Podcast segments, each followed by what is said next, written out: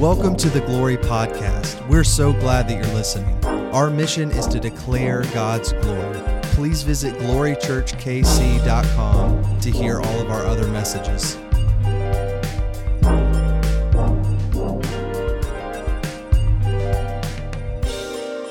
It is so good to be with you in a new place, right? Yeah.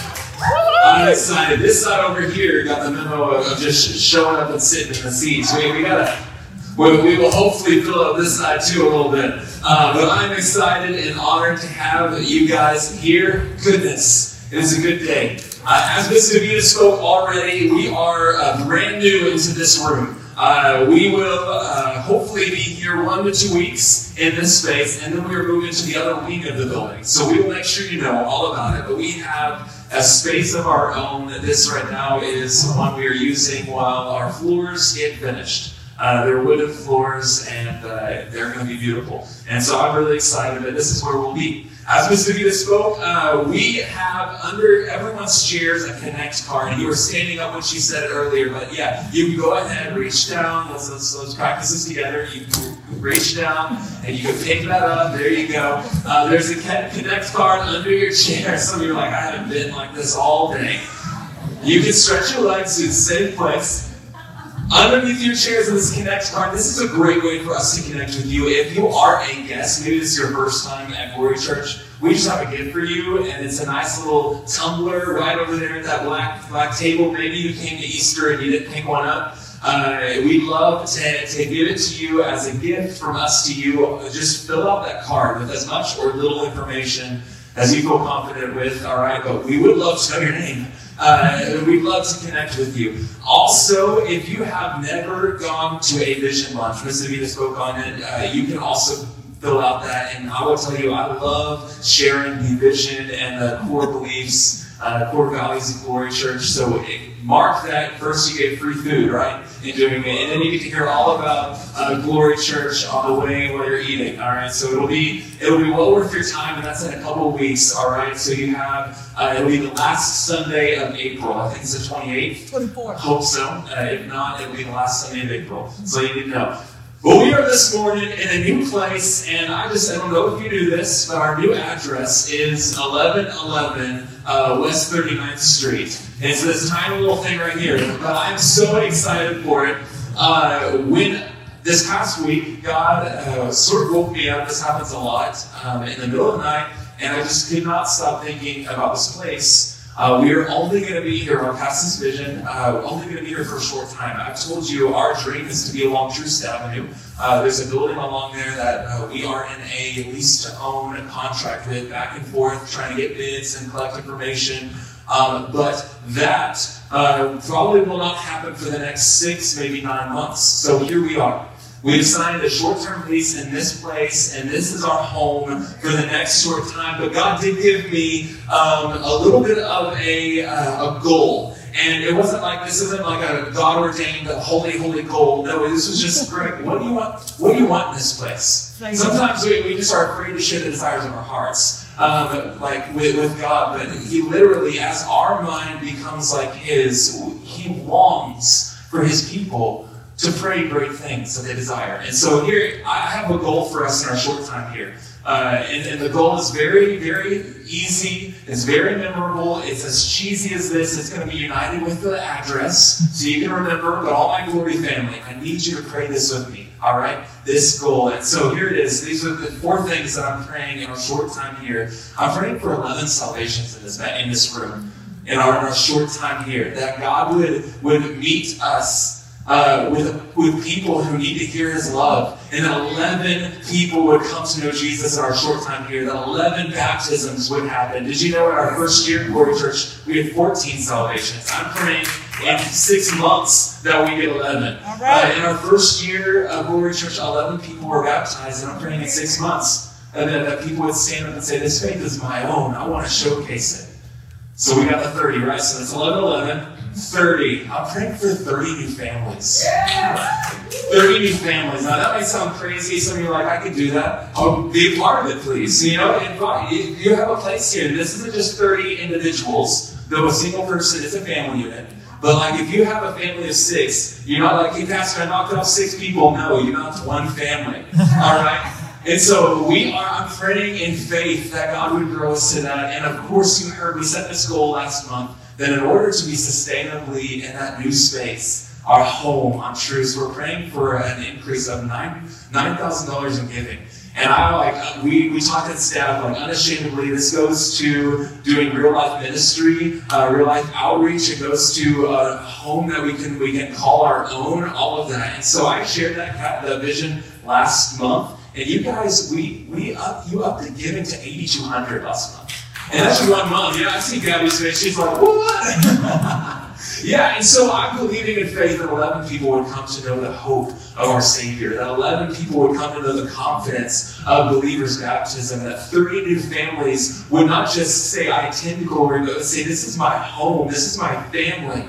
And that we would grow to a place where we could be financially stable as a church, to have our own space and to do real ministry out there. I don't know if you've ever been along the Troost, but that's where my home is. Uh, many of us, we live along Troost, and, and, and or you know the heartache that is there. We want to be there as a church. So this morning, I want to be honest, I'll dive right in. We are starting a new series on relationships, and some of you had no idea, and it, it's okay. Not just relationships as in dating, not just relationships as in family, uh, or, or parents with kid relationships, or friend relationships. We're talking about all of them.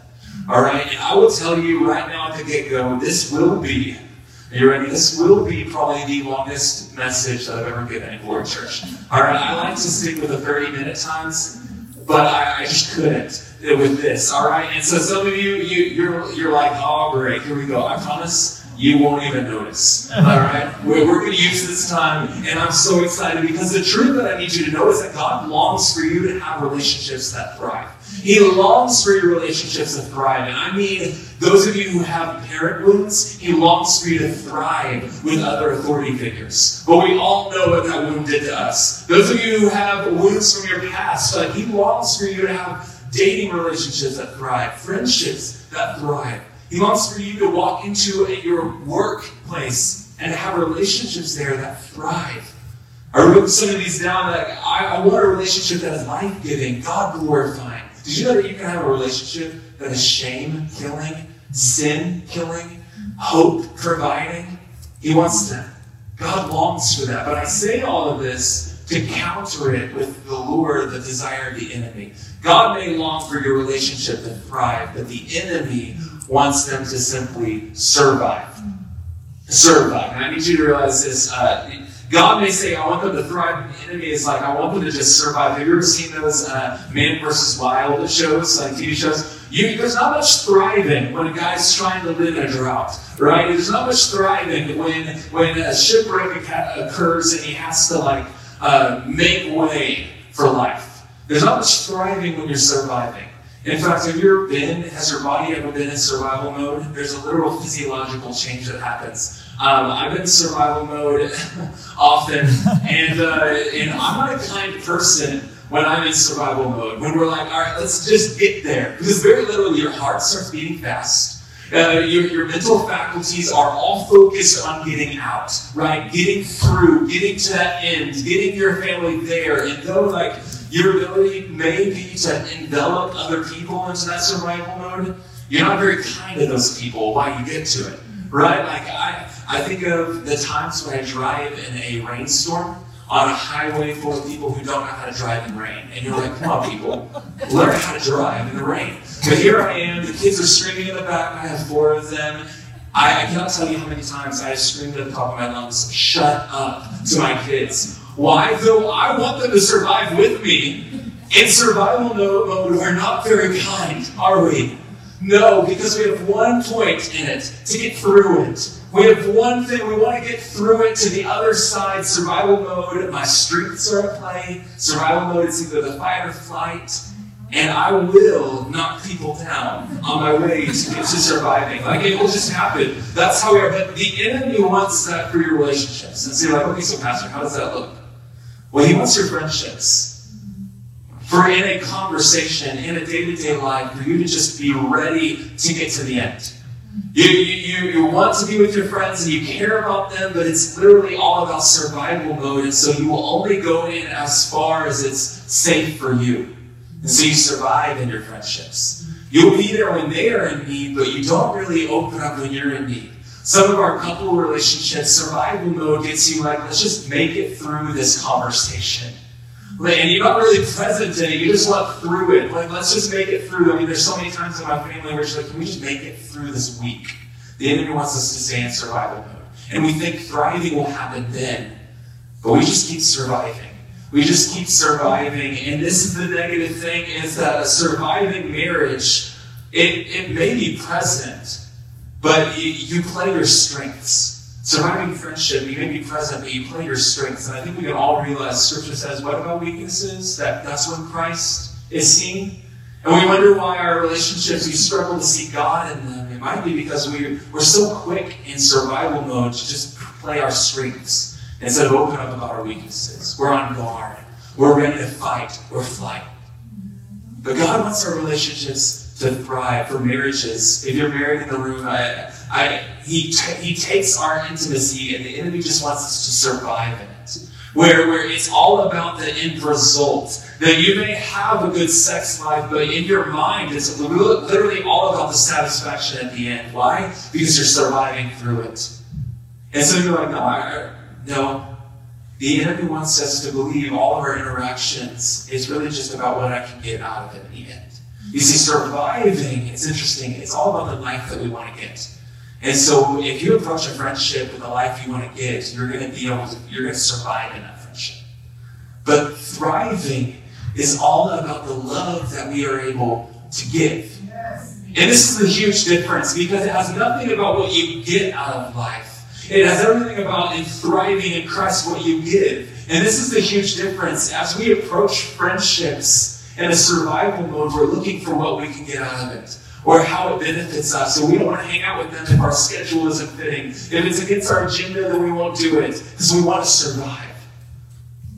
The thriving is about the love that you give, which is exactly what we've taught, titled this whole series. Uh, it's about thriving, about changing our relationships from surviving to thriving, about thriving in a marriage, living in the intimacy, working in the slowness, the heartache of the pain, instead of just surviving, hoping to get out of it. There's a huge difference. The love that we are able to give. Can I tell you something that you probably already know? Like, you probably already know this. But believers, like, you don't have to survive. Did you realize that? Like, surviving is literally about trying to live or get or hoping to achieve something. Do you know that on the cross you achieved, achieved literally everything that you could have ever hoped for, meaning, purpose, life? Believers, we don't have to survive. We're called to live death and end, the hopelessness, like that's not something in front of us anymore. Life is. So we are to be thriving in it. So as we get into this morning, I'm really excited because I'm going to start off sharing uh, as we start this whole series on thriving. I'm going to give you a truth that has been transformative in me transformative in my life. I mean, I I can say that my relationships, I have friendships that have been thriving because God has made real this truth. And some of you are going to need to write it down before you let your mind process it because you're you're going to have a hard time. All right, but this is the truth that has been transformative. I, I learned it in college, and God has used it in great ways. And it is this that God uses healthy sexuality of today to heal broken sexuality of yesterday. Now, some of you are really halted on the word sexuality, and we'll get to this. All right, you're really struggling with that one. This is the hope that we have, though. The reason why I can thrive in friendships is because God uses the healthy sexuality of today to heal the broken sexuality of yesterday. And some of you, you're struggling with the word sexuality. And it's because in our culture, we were taught at a very young age to view sexuality and everything about it with flesh. And flesh is bad. That is sad. That is hard. That is something unmentionable. It's a taboo topic. And so the, the hardship behind that is in this box, it is far away from any good relationship that I have. And then in this box, also, every feeling that I have about sexuality, every fear, every concern, every confusion is also now separated from what a good relationship looks like. And in this dichotomy, we wonder why the porn industry is rampant in our culture. In this dichotomy, we wonder why, like, good, godly men and women are, are committing adultery, why pastors are failing. And, and we wonder, and it's because for the longest time, we have been really quiet about what real sexuality is. And it's been this back burner. And I love it. I, talked, I was a youth pastor for a long time. We never talk about it, but then all of a sudden you put a ring on it, and now you can open up the box and it's all of a sudden good. Like, how do I work with this? I've never worked with that before in a good way. Like, how does this happen? All of a sudden, put a ring on it, and now I can talk about sexuality in a, in a way that is, is life giving. Can I just tell you? The word sexuality, Webster loves to just add in our sinful flesh definition, but the word sexuality in its rawest form just means how we connect with others how we connect. Literally, we were created to not be asexual, which means to be all on your own. You were created to be in community with people. How you connect with people is sexuality in the most rawest, untainted, unsinful form. In, in all of reality, like you were made to be in community.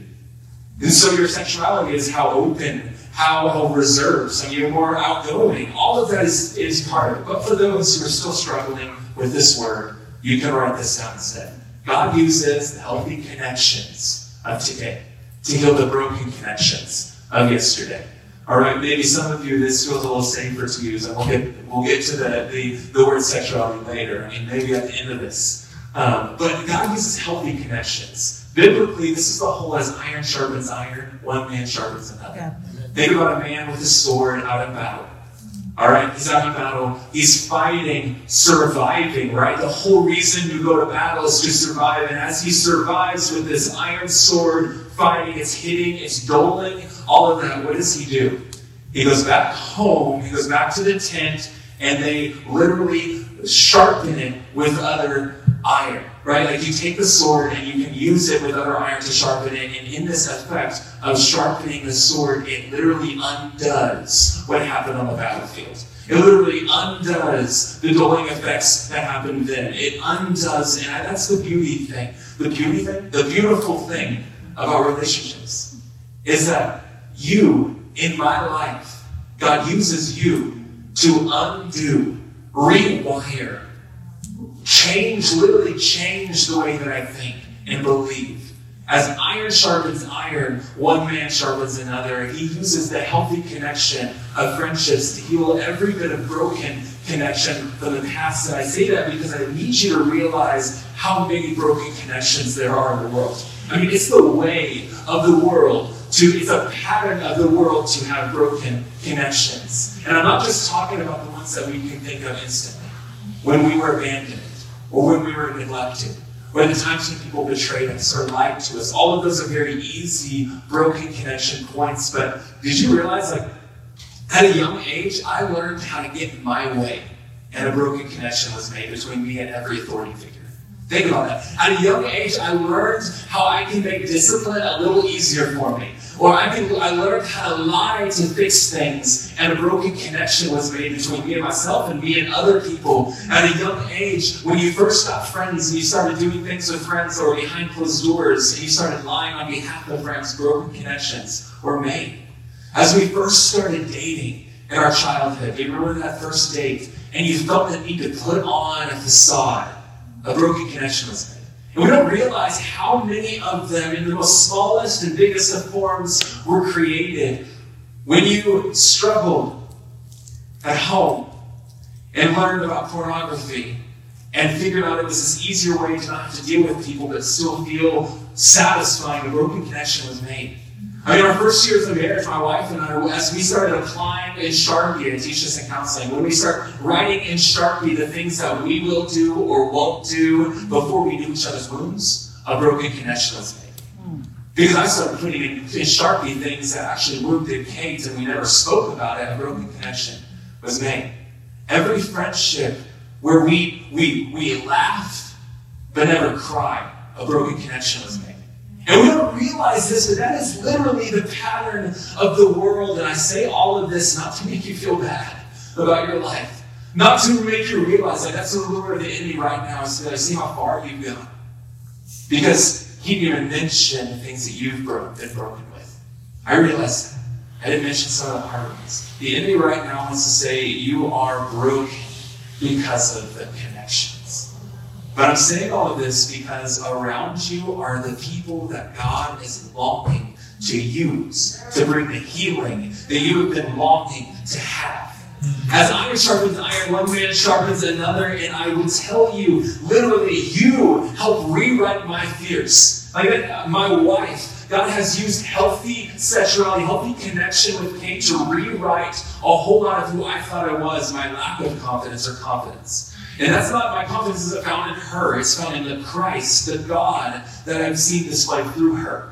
And then it's, it's very different. My, my confidence has been rewritten by the friends of after friends of after friends as I confess and share my story, and they say, I see God's glory in you. And I'm like, how? Like, did, didn't you just hear all my crap?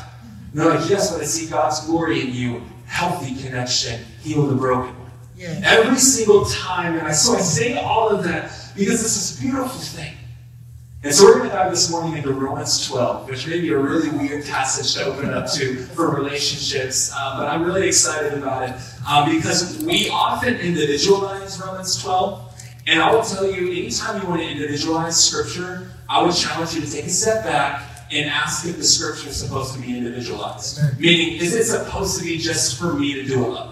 Because many of the times it's challenging you to do it with other people, and we don't. We like to individualize it and put that veil of individualism, and we destroy the beauty of it. But Romans 12 is about thriving in relationships, and I'm excited to get there with you. But it's interesting. When you want your life right with God, some of you have done this. The reason you're here today is because of this. When, when you feel like you're distant from the Lord, what are the go to things you want? I want to read my Bible more. Some of you are like, I just need to pray more. I've got this problem and I just need to go to church so I can learn more. And we have this idea of it's just like what will fix it will be this like up and down relationship with God. But can I tell you, why don't we do the Bible? Not just read it more, but do it. Because when you do it more, you'll start realizing that there's like hundreds of one another's. Like love one another, bear with one another, confess to one another, pray with one another, encourage one another, exhort one another, provoke one another to good deeds. Uh, all of these things, and every single one of them is beautiful. God knows what He's doing. Are access points of healthy connection. I don't know if you, if you like wireless Wi-Fi. Every single one of you have Wi-Fi in your home. There's an access point in your home where that connection can go from your house into the, the air, right? Know. it's an access point. So you're like, passive region. Uh, the access point. But literally, when you confess to one another, an access point of healthy connection is made. As you bear with one another's burdens, an access point. And so we overlook this a lot, but Romans 12 is way more about thriving in relationships than you think. And Paul knows exactly what he's doing. So it starts off with this Romans 12, verse 1. He says, I appeal to you, brothers and sisters by the mercies of God, present your bodies as a living sacrifice, holy and acceptable to God. Can I just challenge you right now? Sacrificing is not surviving, right? The, the very essence of survival is to stay alive. The very essence of thriving is to sacrifice. Right? It's very different. And so, right now, at the very get go, sacrifice your body as a holy worship acceptable to God. And he continues in verse 2 Do not be conformed to this world. Or some of you, you memorize the patterns of this world, but be transformed by the renewing of your mind so that you might be able to discern God's will, His good, His perfect, His pleasing will. And others you like to stop right there, right? We like to stop right there and we're like, okay, I will be not conformed to this world. I will be. I will renew my mind. I will. And as I renew my mind, I'm now just thinking about myself. Can I tell you that what Paul is trying to do right here is to take the cultural veil of our world that says uh, my life is, is my own, and he's trying to take it off. Literally, think about this. The sin, the, the ways of the world is sinful, and we have to sit that in that. It's not only just destructive to you, but literally, sin isolates you from to other people, right? Literally, sin cannot make you and me close. It won't. And so when he's saying the pattern of this world, rid yourself of it, the only then thing to do next is to live in community. And some of you are like, Pastor, you read way into this. This does not say anything about thriving in community. If that were the case, then, then verse 3 and on wouldn't have been. Some of you like to take this and forget the context of it. No, you've been transformed by the renewing of your mind so that you can thrive in relationships. You ready? This is what he says. Verse 3 For the grace given to me, I say to everyone among you, stop thinking of yourself higher than other people. But you think with sober judgment, each of you with the measure of faith that he's assigned. For as one body has many members, and not all members have the same function, so you who are many are one body in Christ. And he's literally saying, we are to be one. You've been transformed. So renew your mind so that you can see you are one. Listen, verse 9. It says, Let love be genuine. Hate what is evil Hold fast to what is good. Love one another with mutual affection. You see, the reason he wants you to have a renewed mind is so that you can have a healthy connection of love with one another. But that's not it. Outdo one another in showing honor. The world can't do that. Only those with renewed minds. Verse 11 Do not lag in zeal. Be ardent in spirit. Serve the Lord. Rejoice in hope. Be patient in suffering. Persevere in prayer. Contribute to the needs of saints let a people offer hospitality to strangers. Bless those who persecute you. You see, the way of the world is when someone persecutes me, I persecute back. But now that we've not been conformed to that, but transformed, now the healthy connection we can make to those who persecute is a connection of blessing. Like this is very different what he is showcasing right now. Rejoice with those who rejoice. Weep with those who weep. Live in harmony. And he keeps going. Don't just associate with the lowly as you as if you are high and mighty, but instead, like be be humble. And then verse 18, I love it. If it is possible, so far as it depends on you, live peaceably with all. You never realized this, did you? That the renewal of your mind is so that you can approach people in a way that's bright did you know that that's literally the whole section of Romans 12 is to change how you interact with me. You interact with the beggar on the street. You interact with the enemy who hurt your family. You interact with people will be changed by the renewing of your mind. That's the point of this. It's so beautiful and powerful, yet we overlook it all of the time. And he continues, as he does this, as we do this, he literally heals our wounds. Paul say you have the ability to overcome evil with good just by the renewing of your mind and starting to live in community, doing it right. But honestly, I want to get a little practical this morning. Because Paul knows what he's doing. Don't be conformed. You got to renew. It's very practical, but I'm going to put it in layman's terms. Very easy for us to understand this morning. So I have a very simplified, very simplified formula for how you can start making a healthy connection right now with anyone around you. Are you ready for this? I mean, it's just going to be very simplified. And I'm saying it this way because, like, you need something right now. So it's this godly expectations plus godly discernment equals a healthy connection. Like literally, this is what Paul is saying. Don't be, don't be conformed to the pattern of this world. The world expects a whole lot of things. The world has their way of thinking. You're going to be changed now. A new way of thinking, a new level of expectations with new beliefs. The word expectation just means the ability to like believe what will happen. Like you have a new set of expectations, and so renew your mind so that you may discern what is the will of God. So a godly expectation with godly discernment equals a healthy connection. But I need you to notice if you, you see this, God is on both sides of that plus sign. Because you, you can't do it alone. Some of you think if I just find and some of you think if I just find the right person, then I will have a healthy relationship. Some of you think if I just find that right friendship, then I I'm leaving that church because it wasn't right for me. Uh, if I don't have the right people, then it's not healthy. I will tell you that this has nothing first to do with the other people. It's all about you being able to see, like God's God is here. He's everywhere. So now I'll be attentive. I'm going to set godly expectations, godly discernment, so that I can make, you know, the right healthy connection. Notice it, there's also nothing about them in this. That's why Paul can get away with saying, hey, to the enemy, love them. Why? Because no matter what they do, you can still make a healthy connection with them.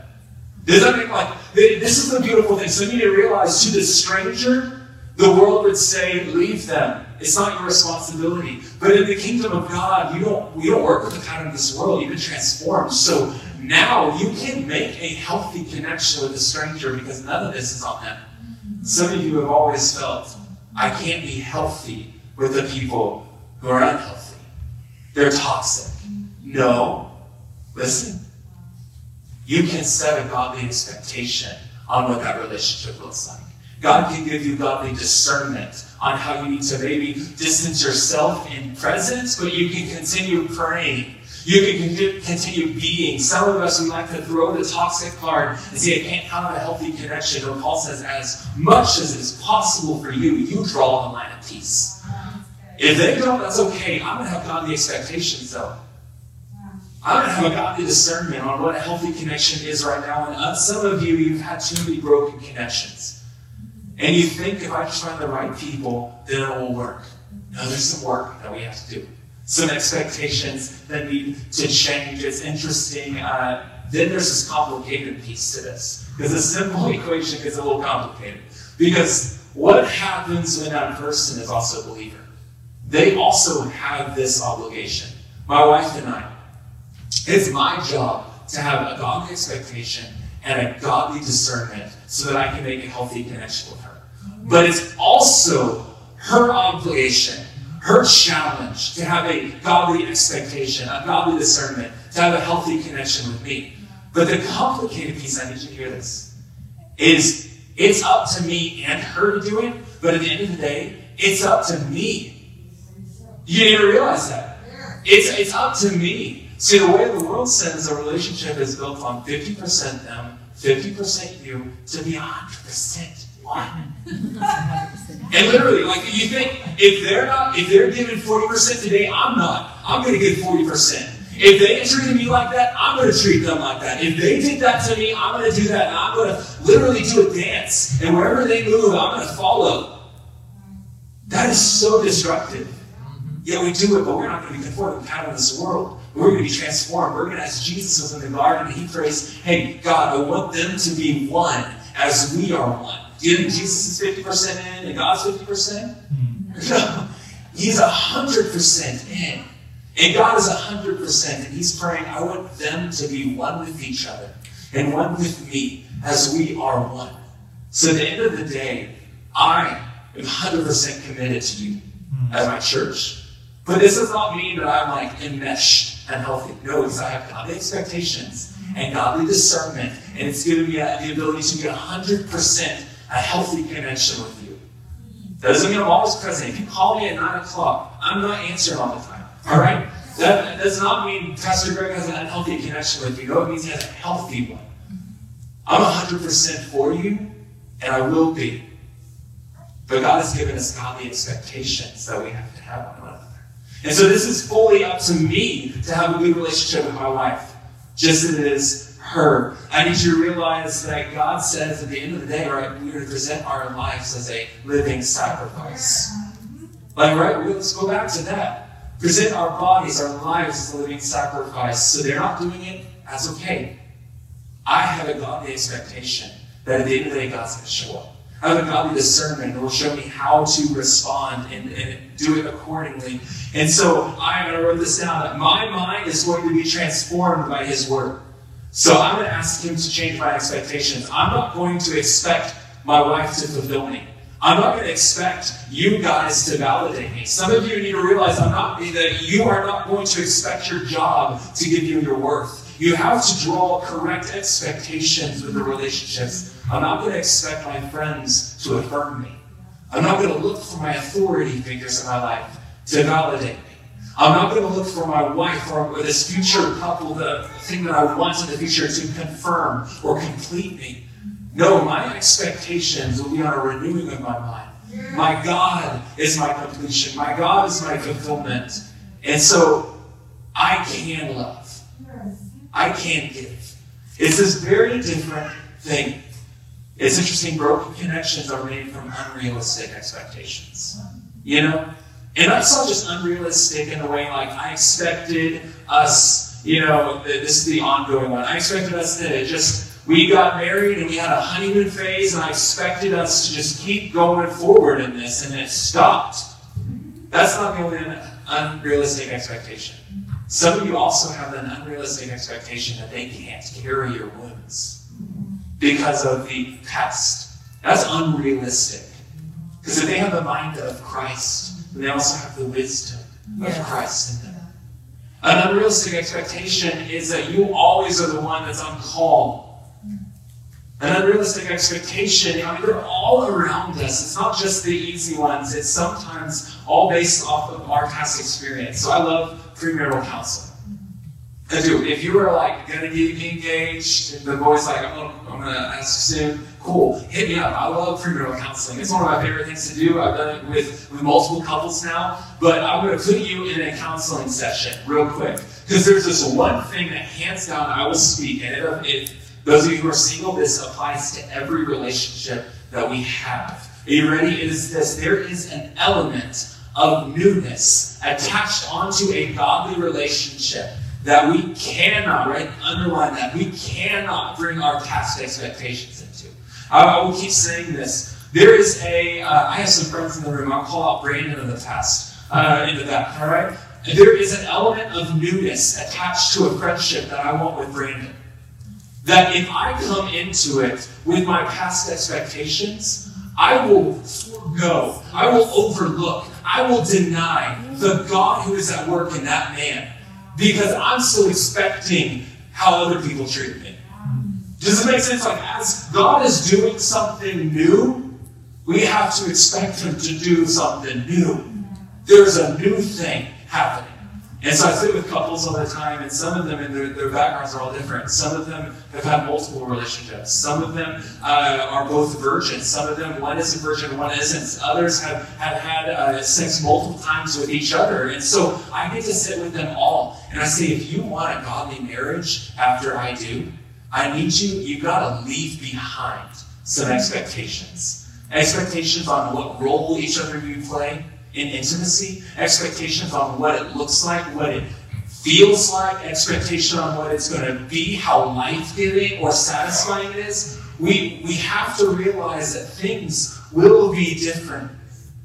It's interesting, the metaphor that I used to teach this, and so you're going to really connect with this metaphor. The metaphor I used to teach this is think of the guy who grew up in church all his life.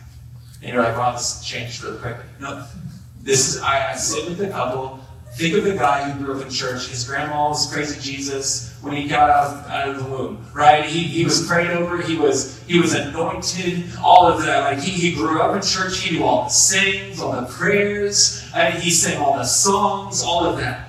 But it was never his own until he was 25, out on his own. And he met Jesus in his brokenness, and it radically changed him.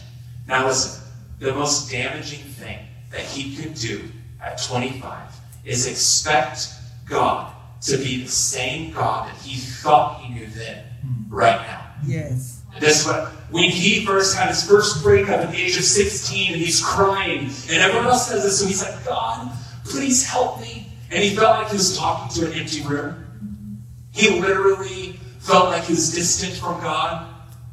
But he knows he's in church, right? No, he didn't know God. So what he could do, that put that literally put a broken connection between him and the Lord in his thinking. If he now applies every prayer to God now that he knows God, with that expectation, he's going to think God is this brick wall, right? I mean, it's very practical, right? Things have to change. I also told him this Maybe he sang this song over and over. Oh, the overwhelming, never-ending, reckless love of God. It was just a song, right? But then 25, year 25 happened. He met Jesus, and now he worships. Oh, the overwhelming, right? Because it's real. And so I look at the couple and I say, you may have sung in the bed sheets many times. together. You may have sung in those bed sheets many times, but for the first time in a godly marriage, you can worship in the bed sheets. Now that's a very different thing, but the most damaging thing to your, your intimacy then is to apply on everything from your past. Because now you're like, oh, the overwhelm, right? Yeah. Right? And so there's this huge difference. There's an element of newness attached to what God is wanting to do with the friend that's next to you. That your pain from yesterday, it will, it will halt you from going there. Because you keep expecting the wrong things. I wrote this, I do want to write this. Uh, start saying, God, I expect to be awe in awe of you there. It's not a slide, I, but I expect God to be in awe of you there. Some of you, this is the most healing thing. You were not expecting to find life giving friends at Glory Church, but then you did. And you realized, I'm, I'm carrying one of those burdens, and I am in awe of God. That's a healthy connection. So as we walk into a relationship and we can say, God, I expect to be in awe of you here, then you can worship. Because there's some of you who, who you connect with friends based off of shared pains the world, the enemy wants that. Like, uh, connect with someone based on shared pain so you can cry in vengeance together, cry in anger together. But the, the Lord Almighty wants you to connect with people so you can worship in victory together. There's this completely different thing. It's interesting. Godly expectations plus godly discernment equals healthy connection. And that's what I'm praying for you guys. that as you rewrite, God, is this, is this an expectation of my past? Is this expectation more in line with my pain than it is reality? Is this expectation more in line with how they did it? Am I expecting stuff that's only going to cause me to make a broken connection? Or have you given me that clarity, a renewed mind? And so I'm going to leave you with this. I want you to imagine our brains work like this. Uh, band, you guys can head on up anytime. Uh, I want you to imagine right now a field of really tall grass. You don't see much of that in the city, um, but imagine a field of really tall grass. Our brains work really interesting. The first time you had a painful connection with someone, I need you to realize the first time you had a painful connection with someone, a very clear pathway happened in your brain of I can now expect this to happen. When you were first abandoned, when you were first hurt, when you were first lied to, when you first realized that if I'm going to be validated by a guy, I've got to dress like this. All of those were neurological pathways in our brain that we thought that's how life is. That's how I have to be. That's how it will be. That's how friendships are. That's how marriage will look like. I mean, I've never seen a marriage that, that people don't fight. I guess that's how it will be. And as we have this going on in our mind, it starts getting easier to travel now. Have you ever seen, like, when you're on hiking and you see a path that the deers travel through? And the reason it's so clear is because they travel through it all the time. What happened, sadly, as you started forming connections with people that were broken, it's, it's, it's easier to do it. Way quicker, way easier when you feel lonely to go back to that website. Way quicker, way easier when you feel lonely to push the church away more. Because that's the, the, the neurological pathway that you've ingrained in your brain. But the beautiful thing is, as you start remaking new ones, our brains, they're living organisms. And that grass is not like in real life when there's just no seed there anymore. No, your brain starts growing the grass to cover up that path that you've traveled. Hmm.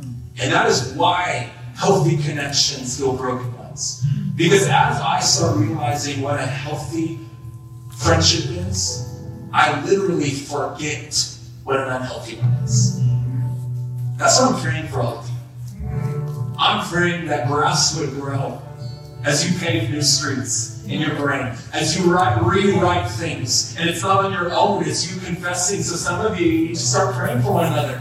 You need to start, oh, that's going to fall. So you need to start confessing your sins. Others of you, you start talking out your expectations, processing through it. But I believe God is going to do work. I'm praying for grass to grow through this series. New ways paved. Healing from sexual past. Wounds of our, of our, our past. Wounds of abandonment. Lies that hurt us. That He would be glorified in all. So we pray with me, Jesus. As we close this morning I pray right now that you would just, in a radical way, meet us.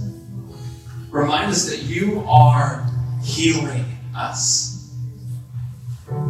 Thank you for all the friendships that you have used to literally rewire my brain. I am the man that I am because of godly men and women who have stood beside me.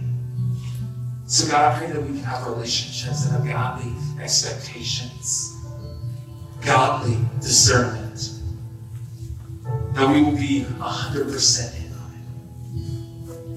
it. You get the glory of it all. In your name. Thanks for listening to the Glory Podcast. For more information about this message or Glory Church, please visit glorychurchkc.com.